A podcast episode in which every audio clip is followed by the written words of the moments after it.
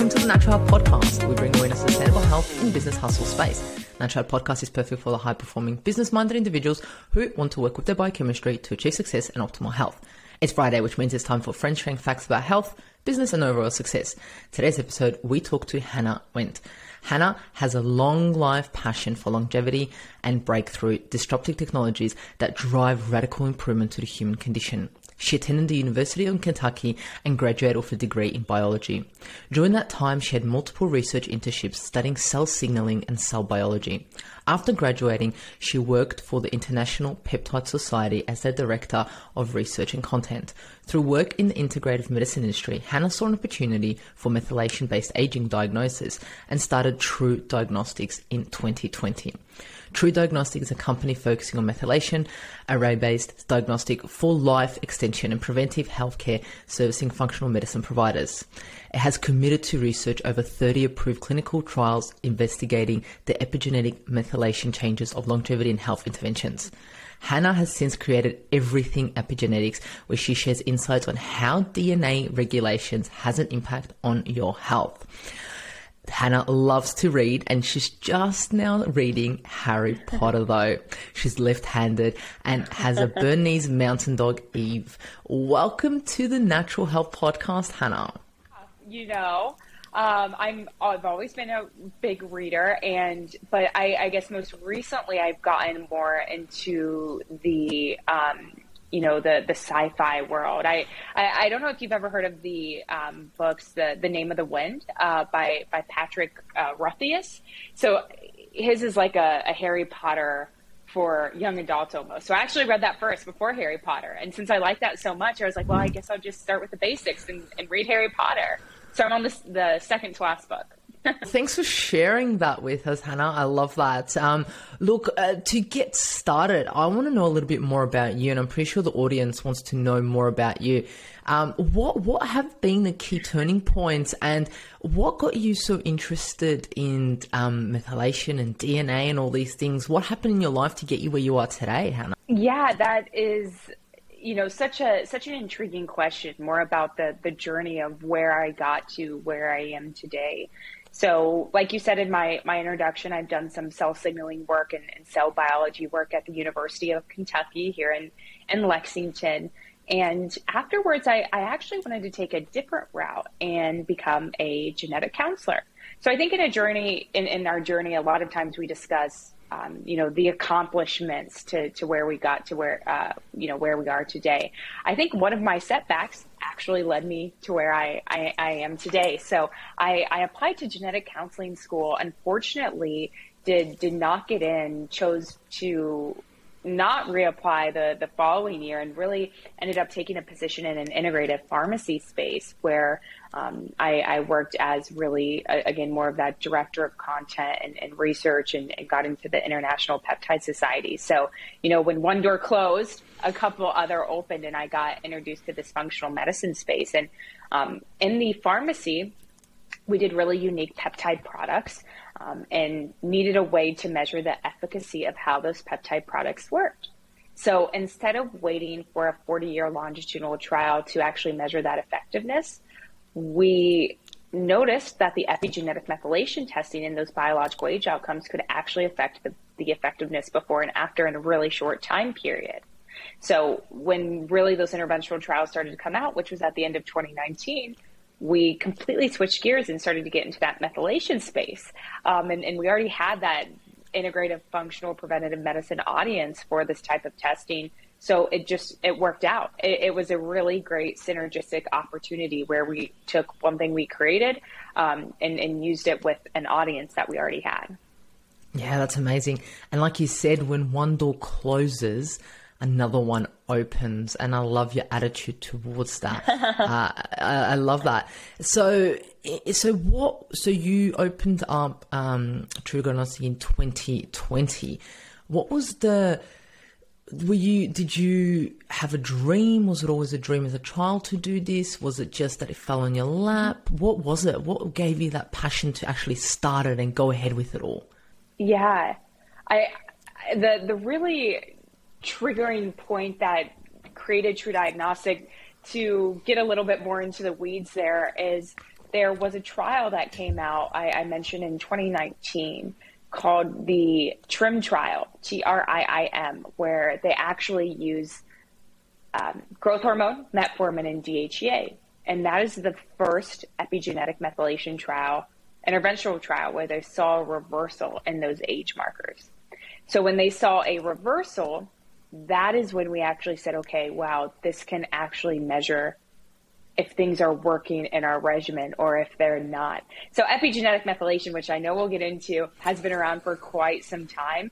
Um, but it was at that point in 2019 in August, again, TRIIM trial, T-R-I-I-M by Dr. Greg Fahy out of UCLA. Um, I think really started to turn heads in the space um, and, and, and, and answered the question um, about a biomarker, about there being a biomarker for aging. Yeah, and, and that study has gone around multiple times, and a lot of people refer to it. Um, it's actually a huge one, and what I'll do is I'll also link it into the um, notes so people can access it. Mm-hmm. Um, I, lo- I absolutely love that. So, um, here on the podcast, uh, we're going to get into all of the epigenetic talks, and I'm so excited about that. Before we get into it, um, a little bit more about you. What what what do you define as optimal health? What does optimal health look like for you, Hannah? you know, success means to me and, and really optimal health, I would say prioritizing yourself, uh, you know, to an extent and, and what you need. And especially when relating to your health, having balance um, or, or, you know, being able to say no to things that don't serve you necessarily, right? I think in today's uh, day and age, we always get caught up with what's next what's next what's next. It's really hard to slow down and focus uh, in the moment. Where we're constantly thinking about our, our next step so i really think being present um, is is a, a, great path to success. You need to focus on what you're doing now to be able to change the outcome in the future a lot of, again you know you can think back to when you were a kid even and um, you, you you didn't care if you had a schedule or you didn't care if you never did xyz but now as an adult, sometimes it always feels like we uh, have a ne- never ending cycle or, or, schedule that we have to follow. So I really think being present um, and, and, you know, slowing down, be able, able, being able to do things that serve you is, is what success and optimal health looks like to me. Yeah, what a beautiful definition. And the word balance is uh, used so um, loosely these days, but I love that, you know, you included you know, having the balance and being in the present moment as success and optimal health, it's absolutely key. So thanks for sharing that with us, Hannah. Mm-hmm. I really appreciate it let's get into today's topic. I'm so excited, and I'm pretty sure the audience is. the big question Will aging be cured in my lifetime? Uh, so, before we even get into that question, a lot of people um, might not understand what actually aging is. Um, what, what is aging, Hannah? My, well, the definition of aging, and I think a really great way to describe it is it is the loss of function over time, it's dysregulation, right? It's where on the cellular level, the tissue level, the organ level, the system level, your cells aren't necessarily differentiated. They start to look more and more similar to one another. They start to give off signals that they aren't supposed to, right? If, if you know, A is trying to talk to B, it may be when you start to age that A is talking to C, which is not great, right? Just as a, a small example. So it's really that progressive loss of function, that, that degradation over time. I love that definition. It's so simple. Uh, a lot of audience might be like, "Oh, she's going to give us a sciencey answer to this," but I love the simplicity. The the question, you know, will aging be be cured in my lifetime, Mahela? That is, whew, a heavy loaded question. That is a really good one. Um, I don't know, to be quite honest. Um, you know, it's it really comes down to lifespan versus health span. Lifespan, obviously, being how long you live. Health span being how healthy can you live until, right? You want to be 80 years old doing things that a 60 year that you could do when you were 60 years old, right? I, I don't know about everyone listening, but I know when I'm you know, 80 years old, I want to be able to walk to the bathroom. I want to take my dog on a walk, right? I want to, I want to be able to do things um, that uh, you know, require just your your nor- going about your regular normal daily life. Um, so I, you know, if if aging will be cured in our lifetime, I don't know, but I think we will be able to extend health span and lifespan. Probably extend uh, health span more than lifespan. A big question right now in our space is again if there is a cap on how long you can live. Um, but I, I, definitely think we'll, we, will be able to increase health span, and, and, we're already seeing that with the modality of, of interventional therapies. I love that health span versus lifespan. And every t- every time I talk to someone, most people want to extend their health span rather than their lifespan. They're like, "What's the point of living till I'm hundred or hundred and something if I'm not healthy?" But the interesting question that you just said right there is there a cap to our lifespan? Is there a cap? yeah, I think you know initially the the experts in this space and, and, by initially I probably have meant for the last five or ten years or so have really said that there wasn't. So if you go back and you look at a lot of papers, even from from 2021, I would say, um, and, and you type into Google, what's the limit for aging? You know, you'll see that actually the number of people over 100 is expected to reach 3.7 million by 2050. So that's a lot. Um, and all these new statistical analysis are, suge- are suggesting that there is no limit to the human lifespan and argues that it's theoretically possible a person could reach 130 years old. So there's this concept of infinite longevity, and you know it's much more complicated than that. Um, so by statistical analysis, they say, sure, we could live, you know, to 130, which is, is way far past than what we've, we've ever done currently. Um, but I would say a lot of uh, the professionals in our space who I talk with on a day to day basis definitely say there's going to be a cap somehow, right? And and we'll argue a lot of the statistical analysis points just from more of a biology based perspective. Yeah, I love that. I would love to sit around that table and listen to that. yeah, be a um, fly on the wall. yeah, exactly. it's interesting because I think in Australia the average um, is 83.5 from memory. Um, it's different for males yeah. and females, but I think the average is about 83. So looking at adding an extra, what, 50 years, that's crazy.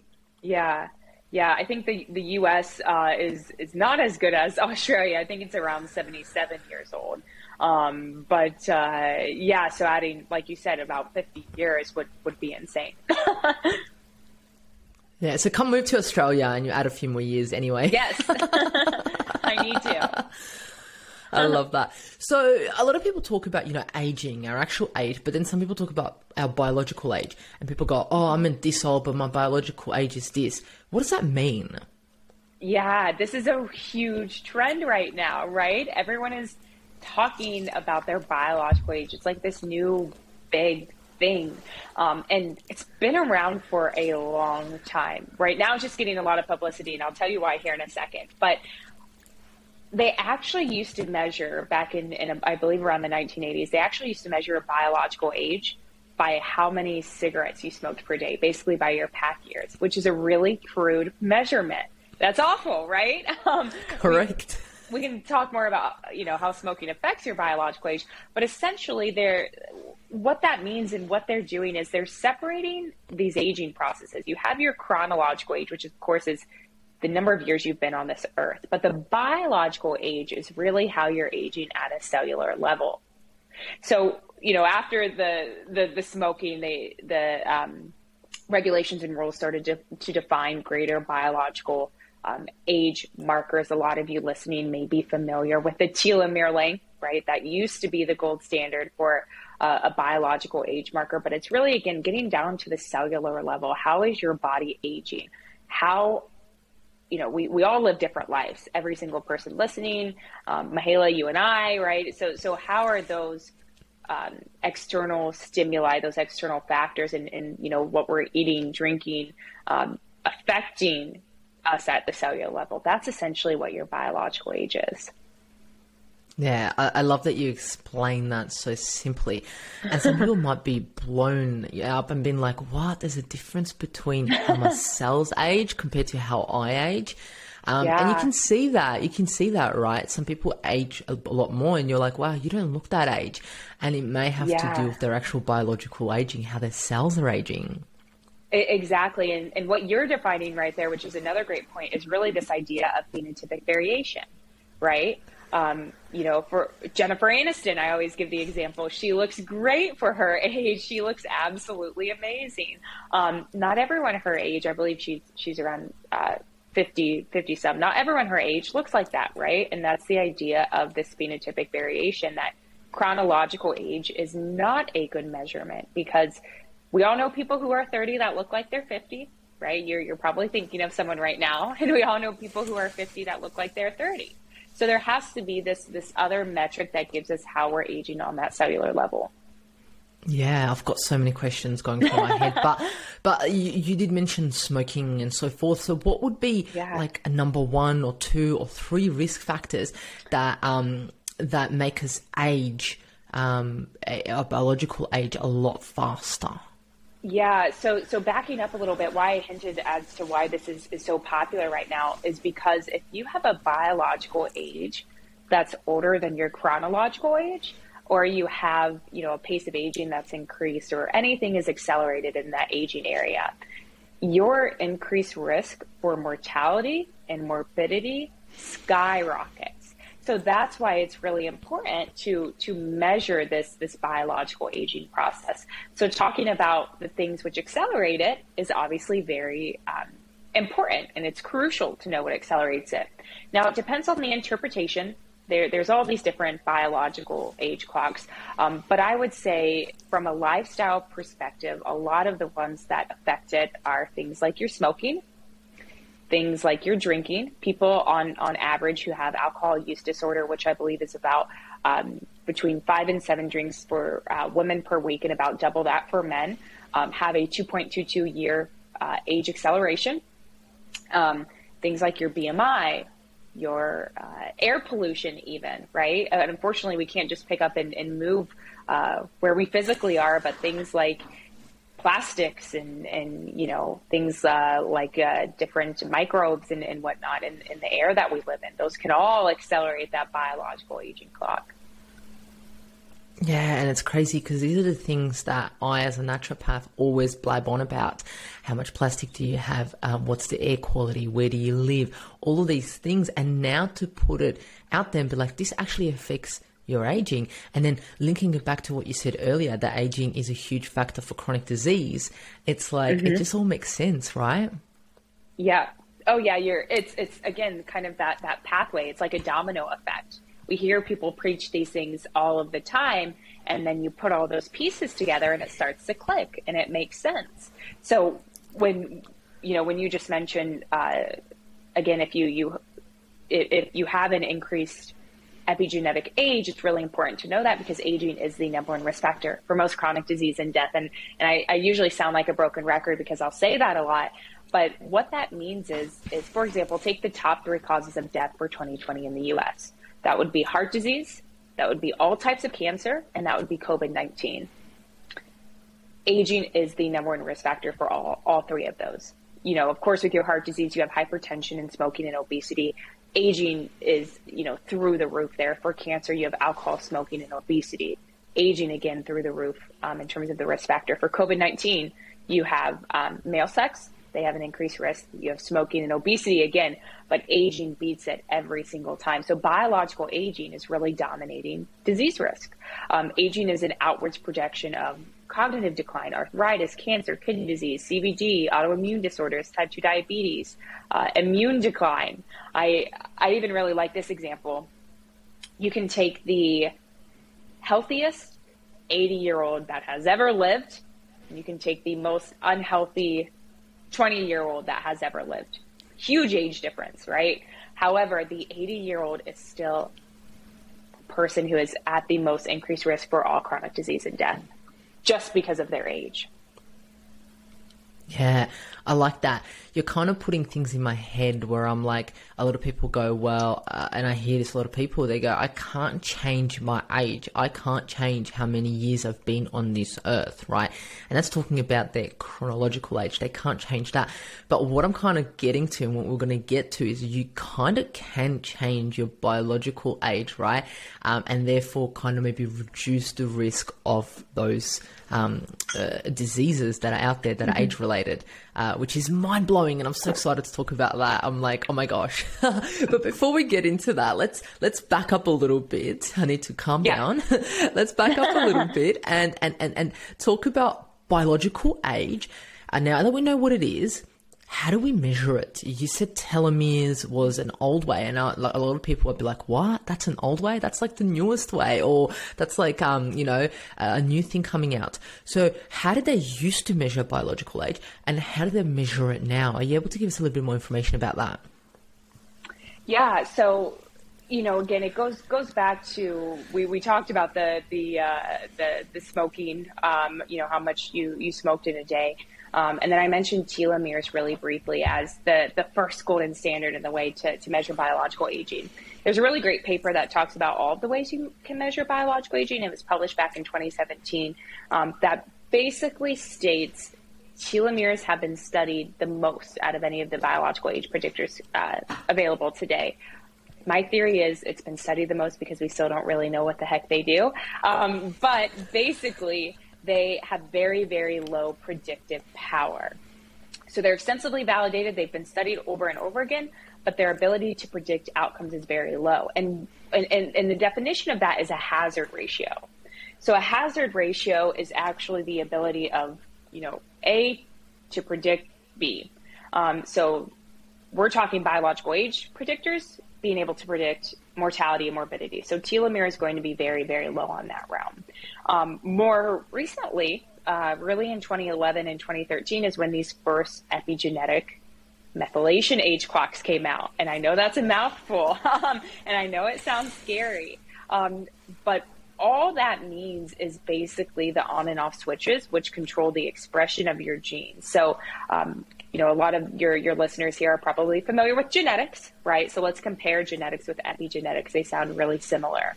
Um, when you think genetics, you think of your A's and your T's, your C's and your, your G's. That's your baseline infrastructure DNA sequence. That does not change. You know, unless you're doing some some crazy gene editing or something of the sort. But that essentially Which is out change. there and there's a lot of that happening, isn't there? yeah, very, valid because when I say it doesn't change, you'll get those couple people who says, "Well, you know, it can," which is true. Um, so genetics baseline sequence, you know, for the most part, does does not change naturally. Um, then you have your epigenetics. So epi is a Greek prefix which means above. So when you're talking about epigenetics, think above your genes. So there are these little methyl markers, these CH3 groups um, that can be placed on top of your genes. That's what's called the DNA methylation. And if something is methylated, that means that it is turned off. You are not getting gene expression. So just as an as, as a real life example, think of a, a desktop. Think of a, a you know a really old large computer. The hardware is going to be your genetics, just the makeup, the the outside, you know, all of the pieces but how it's talking in, in the insides, the software, that's going to be your epigenetics. So mm-hmm. I know mm-hmm. that can be, yeah, a, a, little bit of a difficult example. You know, think of a, a, light switch, really. DNA methylation. You want things to, you know, some things are turned on, some things are turned off. And, and um, think of, of just your body, for example, your, your eyes and your heart. We, they, they have the same genetics, but what makes it your heart and what makes, you know, these your eyes? They're those on and off switches. It's DNA being expressed in some areas and being expressed in not. And DNA methylation is not good or bad. You know, a lot of times, um, Haley, you probably know when people think of methylation, they think of the MTHFR gene or the COMT gene in your methylation pathways. For this, you know, the purpose of, of today's talk, that is, is get that out of your mind. Think of, we're, we're just thinking of, um, again, switches on top of the DNA. Some things you want turned on, some things you want turned off. You want your oncogenes, your cancer genes to be turned off but you want your tumor suppressor genes to be turned on. I'm so glad that you mentioned uh, the MTHFR gene and the CMT gene and so forth, because a lot of people would think about that when they think about methylation. Mm-hmm. And then how simply you explained it that no, it's got to do with the on and off buttons on the gene. And we mm-hmm. all have uh, will have genes, like you said, and you know, naturally you can't change them. And then the, the thing here, from what I'm understanding, is that it is the on and off button on those genes. Uh, some we want on and some we want off, and that is what impacts our biological age. Correct. Yeah, wrapping that up. So, you know, really, um, where those methylation markers to go a little bit more into the weeds, they're going to sit on on the positions, uh, uh, basically a CPG, and that stands for your cytosine and guanine location. So your genes, to two nucleotides with a phosphate bond holding them together. So these methyl markers sit on a CPG. There are about 28 million different methylation uh, different CPGs in each cell type. So 28 million CPGs in each cell type. Right now, to date, we can only measure about between 800,000 and 900,000. That's basically the utmost you can you can physically test. So really, when you're testing your biological age using epigenetic methylation markers, we're testing a percentage of methylation at each of those CPG locations. So a percentage of methylation at each of those locations again, and what that comes out as is a beta value. This is as granular as it gets. But the beta value is a number between zero and one. Zero means it's unmethylated. One means it's methylated and it's always going to fall somewhere in between. It's not binary. So, you know, we have, once we test your, your epigenetic methylation, we have about 800,000 to 900,000 of these beta values. And then we're going to use epigenetic clocks to interpret them for biological age. And those epigenetic clocks are going to be a combination or a mixture of, you know, artificial intelligence and, and machine learning. Um, you know, in the case of, of, biological age, we're actually looking at, we're, we're asking ourselves the question, well, what methylation markers are changing as you become older chronologically? So that's a really simple way to look at it.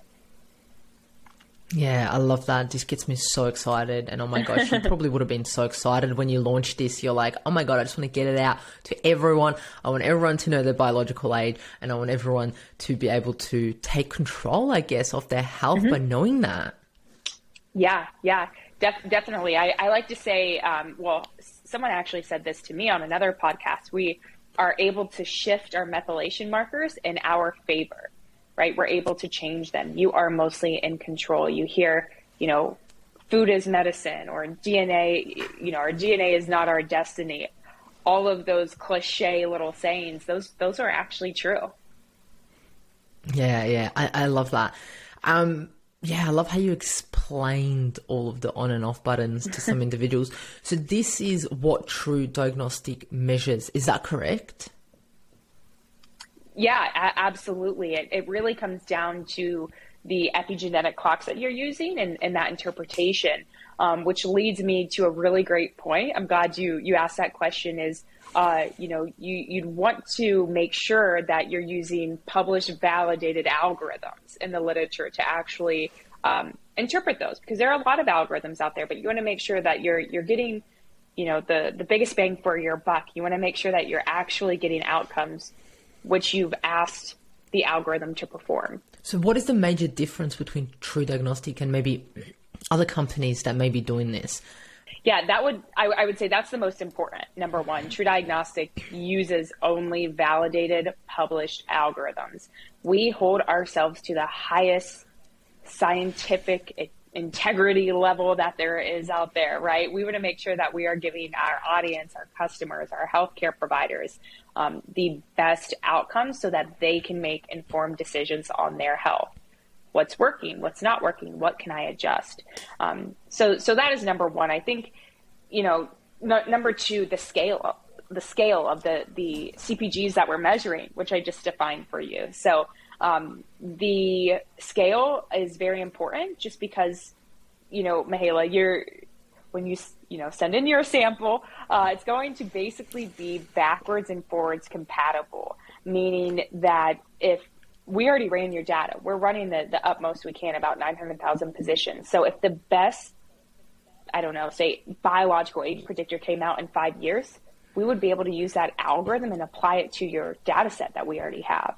So you're, you're really getting a lot of value for how many positions that we're measuring. We're always going to be growing in that realm. Um, and I would say, you know, number three, this goes with, with number one, but number three is, is the uh, sample type or the collection method. Um, so we actually do a blood-based sample. And, and that blood-based sample is really important because all of the validated and published algorithms available are going to be created using blood. So um, it's you know we, we definitely don't recommend any type of saliva sample or any type of, of urine sample e- either. Uh, sometimes you'll you'll even see urine samples out there.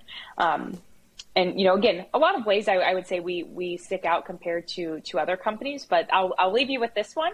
I think this is important. It is uh, that we have our own lab. So I'm actually out of Lexington, Kentucky, and we built the lab from the ground up. So it's it's you know become our greatest asset. It's it's really fun. I'm glad we have it.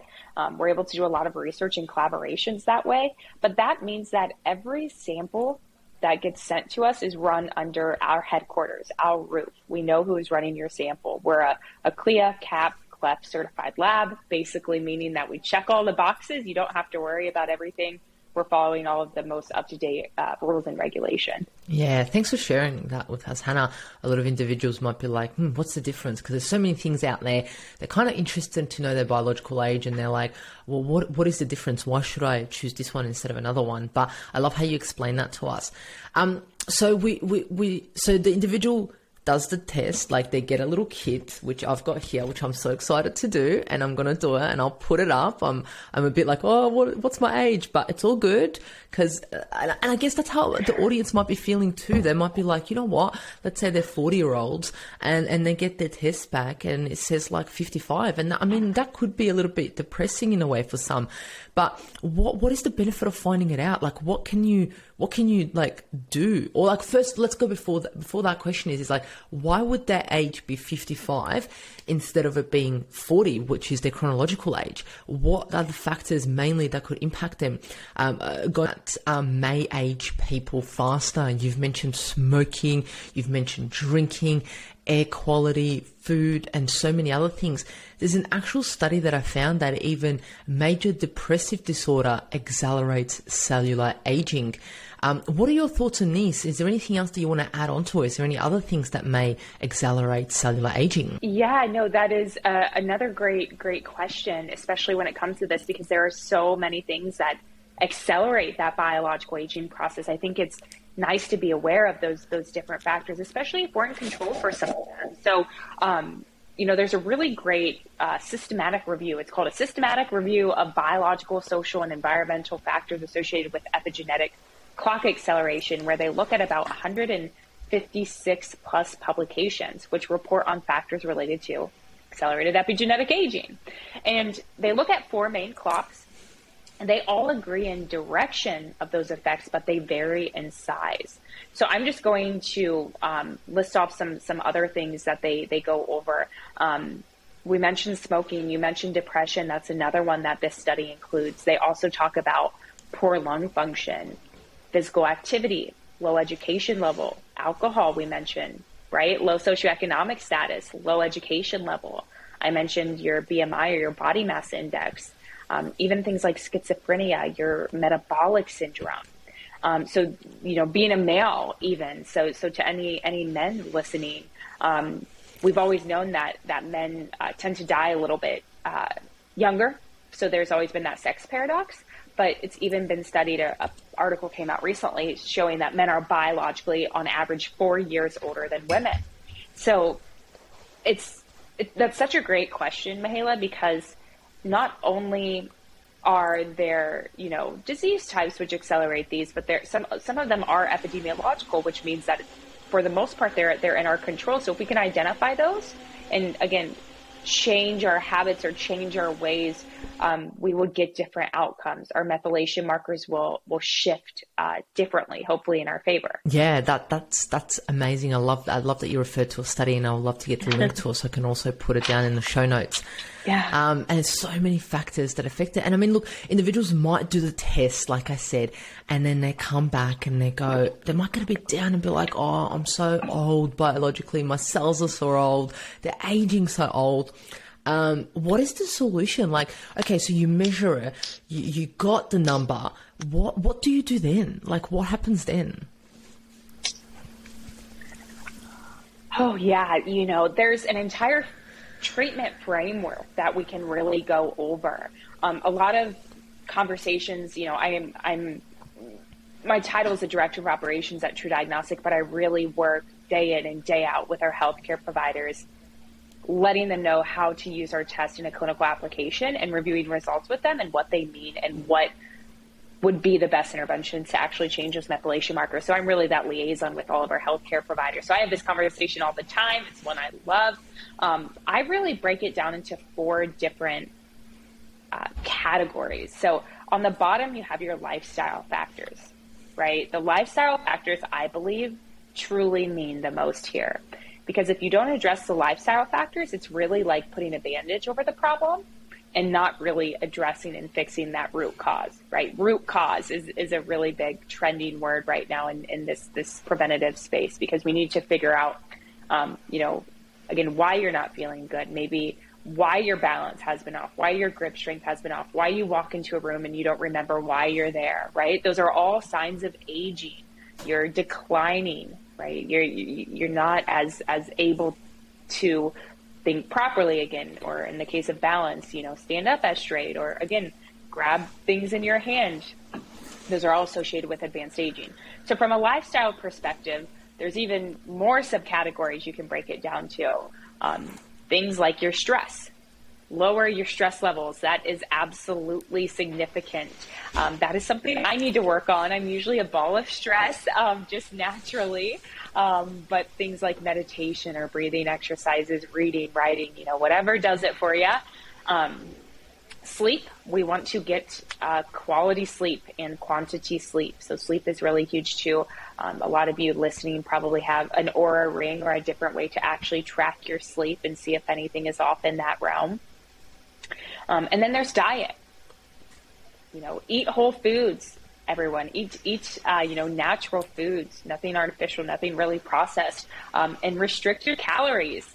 Okay, so caloric restriction is not the easiest interventional, uh, you know, intervention or protocol by any means, but um, that is one of the biggest, I would say, uh, one of the studies with the most evidence is that eating less, just about 10% overall caloric restriction, is going to help lower a lot of those aging outcomes. Um, the last lifestyle realm is going to be fitness. So fitness is a little bit harder. Um, all we know right now really about fitness is we love a mix of aerobic and anaerobic exercises. So make sure you're changing what you're doing. And, and instead of calling it exercise or, or working out, I like to say move your body. Move your body about five times a week if you can. And, you know, doing yoga, stretching, and walking, those are all considered, you know, moving your body. So, so you know, I, I'm one to uh, usually want to run or you know I have to sweat to think I'm making progress. But um, we don't need to see that all of the time. We need to give our body a, a break and, and, teach it different ways to actually get get more of a again a, a response to, to aerobic and, and both anaerobic. Hannah, thank you so much. You've just shared absolutely amazing information about lifestyle, diet, fitness. Let's dig into a little bit about the exciting part that most people are really excited to talk about, which would be supplement and medication. Would there be any supplement or any medication? I mean, this is also talk to your healthcare advisor and so forth for putting it out there. But does the research say anything about supplements and medications to extend potential life span? Yeah, definitely. This is probably one of the most popular questions I would say that we get, right? Everyone wants to know what are things that I can do to actually reduce or change, shift those methylation markers in, in my favor? So, starting out with supplements, my number one recommended supplement that is heavily backed by the literature is going to be vitamin D. And I don't think that's a surprise to anyone, right? Vitamin D is, is receiving a lot of press right now in the media um, especially well, I know around here when it's wintertime, we're not able to get as much maybe from from the sun as we would like. Um, but studies do show that about 4,000 to 6,000 IU um, of uh, that vitamin D supplementation per day is going to show improvements. There's about four different studies that it shows improvements on uh, with major epigenetic age clocks as well. So it's not only improving one area of epigenetic age clocks, but a couple of them too. So it makes it very exciting. I still think there needs to be um, more studies done, but usually, again, rule of thumb is, is anywhere from 4,000 to 6,000 IU per day. Yeah, that's so interesting. Mm-hmm. Um, and when you think about that too, it's kind of like, yes, check your vitamin D levels, but at the mm-hmm. same time, ensure that your liver and kidneys are functioning to an optimal level because without them functioning well, you're not going to get the conversion of the proper vitamin D. Yep, exactly. It all goes back to that mechanism of action too, which is, is why I love working with our, our healthcare providers at, at TruDiagnostic because alongside with their, their epigenetic methylation testing or measuring their biological age markers, um, the healthcare providers that I work with, which I'm sure you're you fall in the same boat, but you're also going to measure a lot of those uh, laboratory values too. So you can use them together because I don't think you know there's hopefully epigenetic methylation will be this in the future, but there's not really one test where you can get all of those different outcomes. So it's nice to look at them synergistically. Yeah, I love that. Is there anything else like vitamin C, curcumin, CoQ10, collagen, um, anything else that uh, literature kind of backs up in regards to anti-aging anti-aging yeah yeah no you're you know again push pushing and, and wanting more data behind the these these metrics i think one of the most exciting things about epigenetic methylation testing is its ability. Um, however, it is very limited just because it is so new. Um, there is another study, though, I do want to bring up. It's actually called uh, Dietary Intervention Modifies DNA Methylation Age Assessed by the Epigenetic Clock. And I really like this study because it's taking together two omic components. It's taking together your genomics and then your epigenomics. So your genetics and your epigenetics. And what it states is that women, in particular, with the MTHFR 677CC variant, are going to have an increased biological age. And same with men who have uh, that same variant, but it's going to be the MTHFR 677TT. So they're going to have these increased biological ages. However, and they only notice this in women, and I'll, I'll speculate as to why at, at the end here. Um, when they supplemented with uh, a methylated cofactor like 5-methylfolate or methylcobalamin, they actually saw almost an instantaneous reversal of that biological age um, by, uh, you know, a, a statistically significant amount. So what's happening is you're giving the body hypermethylation. So if you're giving the body hypermethylation with those um, methylated cofactors, you're turning some things off that we don't want to be turned uh, that we don't want to be turned off. You're regulating that methylation pathway, right? Um, so that's hypermethylation. However, remember in our case, methylation is not good or bad.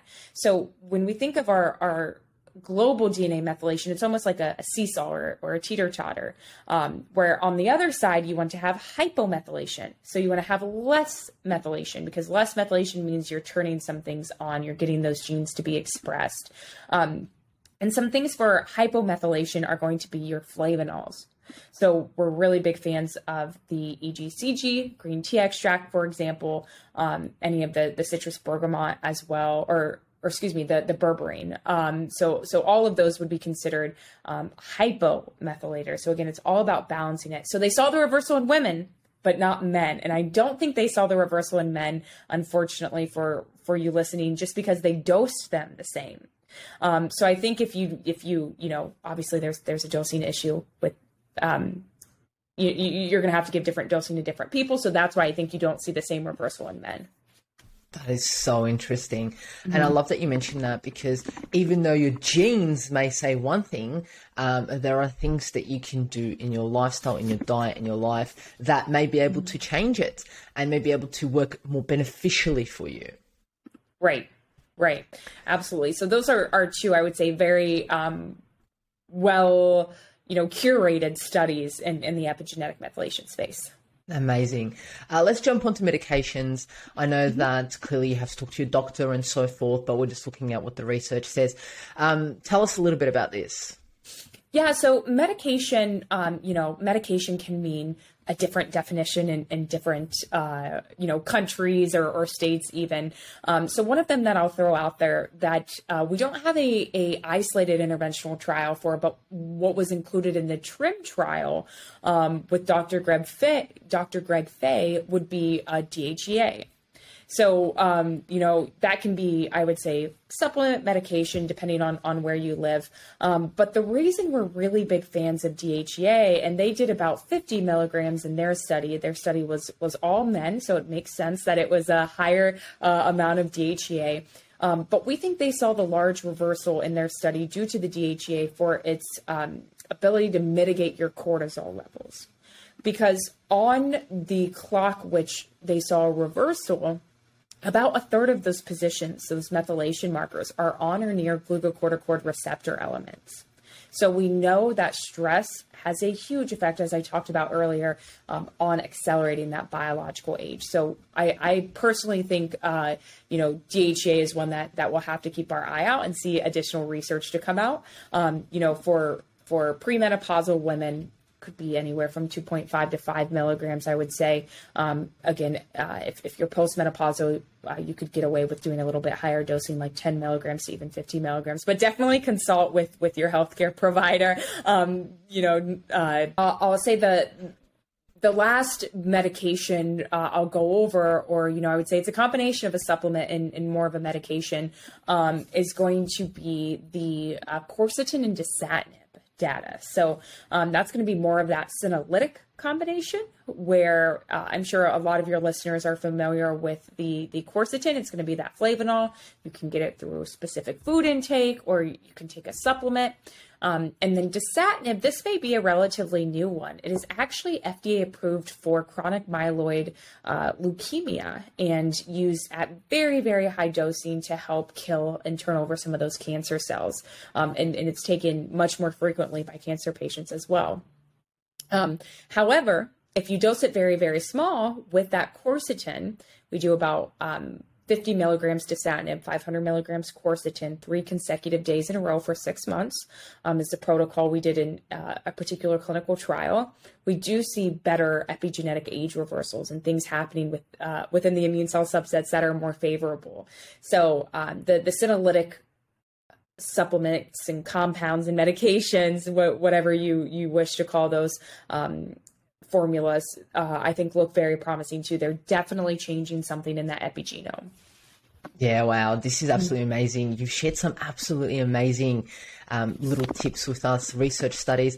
And, and it's quite interesting because what you said about is if we uh, kind of like what I've imagined is if you go outside in the sun, if you walk a lot or exercise, lift some weights, if you eat a really healthy whole food diet, um, and if you don't stress too much, you're kind of hitting all of those um, things that we spoke about without even taking medication, without even taking supplements. Um, you're kind of looking after yourself. Oh, definitely. Mm-hmm. I love yeah. that. Look, Hannah, is there anything else you want to share with us um, for the Natural podcast on this absolutely amazing episode today? Um, anything else that you want to share about?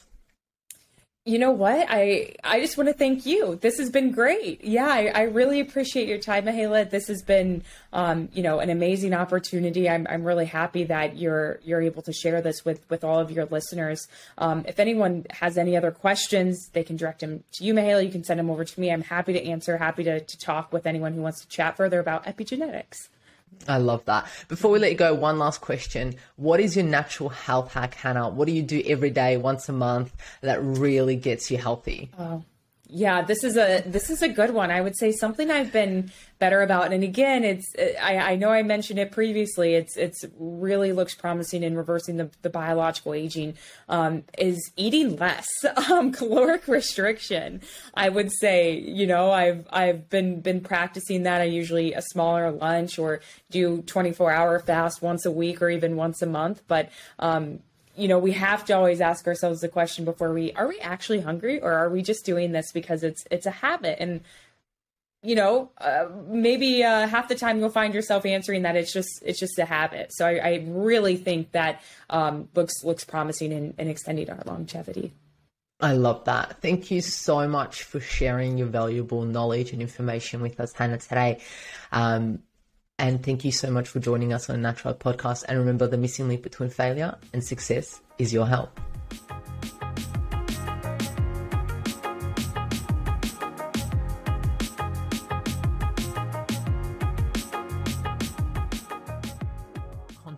Information provided here is opinion of Mihaela Raguse and is for information purposes only and does not constitute medical advice. It is not intended to provide medical advice or take the place of medical advice or any current treatment you're undertaking. Consult your own medical professionals for any medical issues that you may be having. This entire disclaimer also applies to any guests or contributors to the Natural Health Podcast. It is advised that you consult your doctor or healthcare professional in relation to any health concerns you may be having. Mihaela Raguse does not take responsibility for any health consequences which occur from a person listening, viewing, or reading this content. And the circumstances shall the Natural Podcast, Mihaela Raguse, any guests or contributors to the Natural Podcast, or any employees, associates, or affiliates of Mihaela Raguse be responsible for damages arising from the information provided on the Natural Podcast. By listening to this podcast, you agree not to use this podcast as medical advice to treat any medical conditions in either yourself or others. Please note if you're taking prescription, do not stop your medication or start a new protocol, including but not limited to supplements, diet, lifestyle changes without consulting a doctor or healthcare professional. If you or any person has a medical concern, you should consult with your healthcare provider or seek other professional medical advice. Never disregard professional medical advice or delay in seeking it because of something that you have read or heard on the Natural Podcast or in any linked materials. If you think you may have a medical emergency, call your doctor or emergency services immediately. Neither Mihaela Raguse nor the publisher of this content takes responsibility for the possible health consequences of any person or persons reading or listening or following the information in education educational content.